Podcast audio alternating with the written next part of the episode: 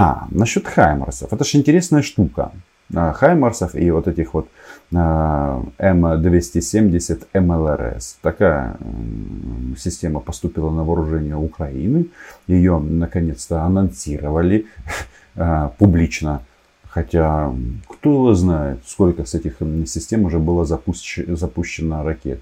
И вот, вот этот приказ Шойгу, типа, давайте наступайте, он как раз и вызван тем, что, блин, за дедушку нациста пора срочно в ад. Вы думаете в рай? Ну, получится немножечко по-другому. Так вот, с этими МЛРС, ну, почему-то его считают э, аналогом со, со советских РСЗО, но как это, дьявол в деталях. А, Советский Союз это делал для того, чтобы создавать огненный вал, и сносить все на, своих, э, на своем пути. Как это работает, мы уже все убедились. Можно посмотреть и на Мариуполь, да вообще на весь а, когда-то русскоязычный Донбасс живой. А, Лисичанский, Севердонецк, вот э, всем пример. А вот эти системы, они как раз и создавались для того, чтобы а, обнулить вот это численное преимущество артиллерии Варшавского договора. Ничего мне напоминает? Ну, то есть, вообще, если такими категориями размышлять, то э, как сильно пала Москва. Теперь э, все эти технологии используются в Украине. Да? Э,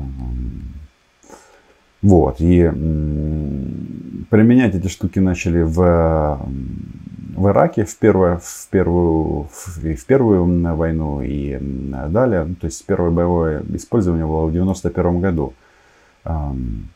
И тогда это был основной инструмент Соединенных Штатов для того, чтобы бороться с иракской артиллерией. Ну, тактика простая. А, каким-то образом ты вызываешь огонь, контрбатарейные системы засекают, а, откуда а, были сделаны залпы.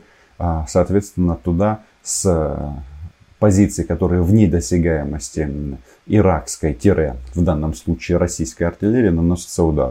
То есть рано или поздно будет именно такая опция. Сейчас, я так понимаю, так как систем этих немного, мы акцент делаем на складах, пунктах управления и,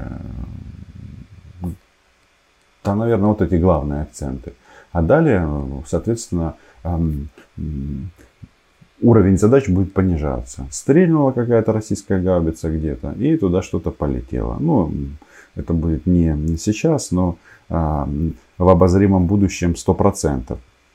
Да, и а, все очень сильно изменилось, а, когда придумали вот эти ракеты М-30 и М-31. Прекрасные штуки, которые, внимание, а, подходят для ведения боевых действий в городах так как имеют точное а, позиционирование и могут залететь туда, куда надо, а, минимизируют потери среди мирного населения. При этой фразе наверняка Шойгу говорит, а зачем?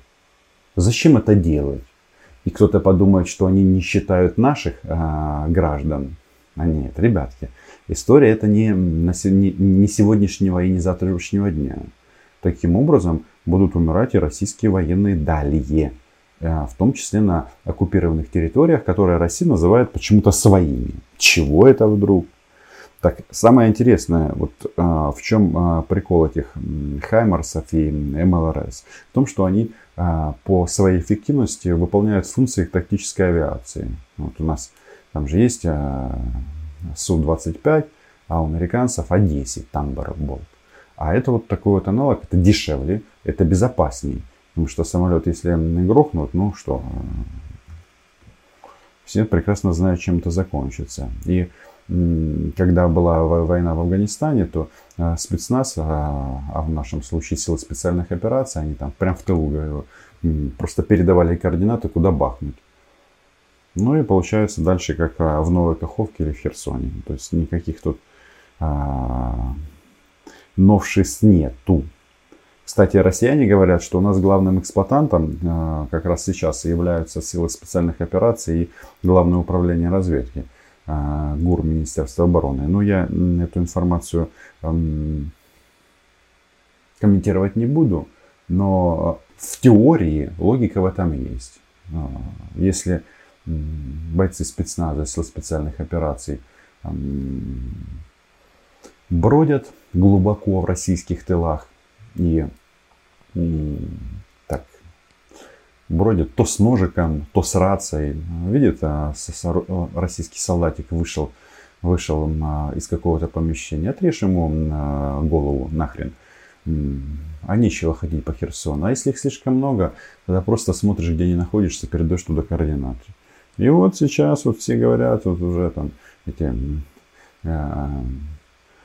э, истерички российские, типа Стрелкова говорит, о, о, все пропало, почему же, э, почему же вы не объявили э, всеобщую мобилизацию в России, не отправили всех на войну, всех.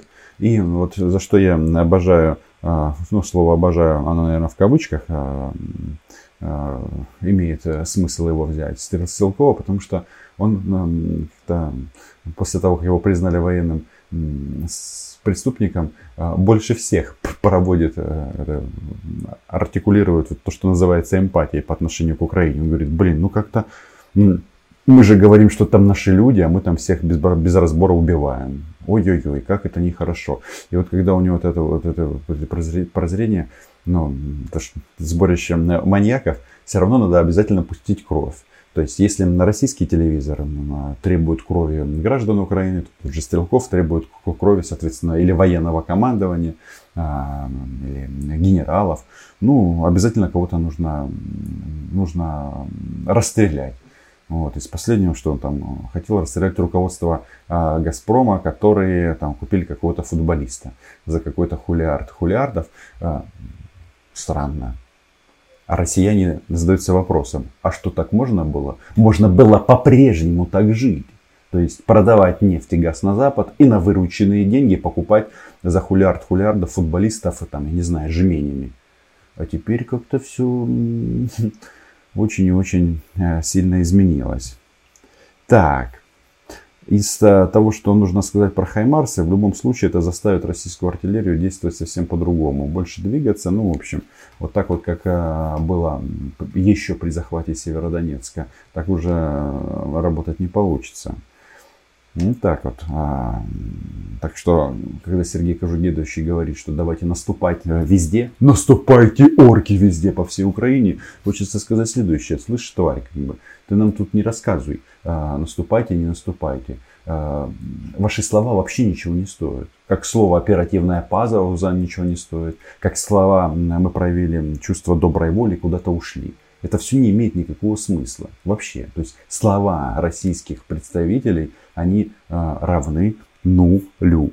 Вот это мы просто никогда не должны э, забывать. Ну и да, атаковать э, российские объекты в Крыму будут наши прекрасные реактивные системы даже не знаю, реактивные ли системы залпового огня. Если на М270 можно зацепить две ракеты с дальностью полета 300 километров. И на российские мамы задаются себе вопросом. Ну да, Крым это, конечно, хорошо. Хочется сказать следующее. А кому это земля? Если эта земля не принадлежит Украине, она никому счастья не даст. Дальше там будет просто а, плодиться или множиться количество смертей и будут дальше активно копать а, окопы а, или могилы. Скорее всего, сначала окопы, а потом могилы. Так, Сергей Прокопенко. Роман, вы уже купили и скушали батончик Марс? А я и я тоже. Шучу. Скажите, какое вам оружие, те, которые не передают, которые нам передают, больше всего симпатизируют. Что мне нравится в поставках наших, из приколов, а, почему американский э, Хаймарс в немецком варианте называется просто Марс. Это прикол и загадка. Пока вы думаете и подписывайтесь на канал, я на нее отвечаю. Потому что слово хай, а, ну или хайль, как-то двузначно считается в Германии, поэтому они решили оставить только Марс. Ну, конечно, это, это, это шутка, да. Вот. Значит, что мне больше всего симпатизирует? Нет конкретного оружия, которые мне симпатизируют. Меня только радуют трупы российских солдат и офицеров. Это правда.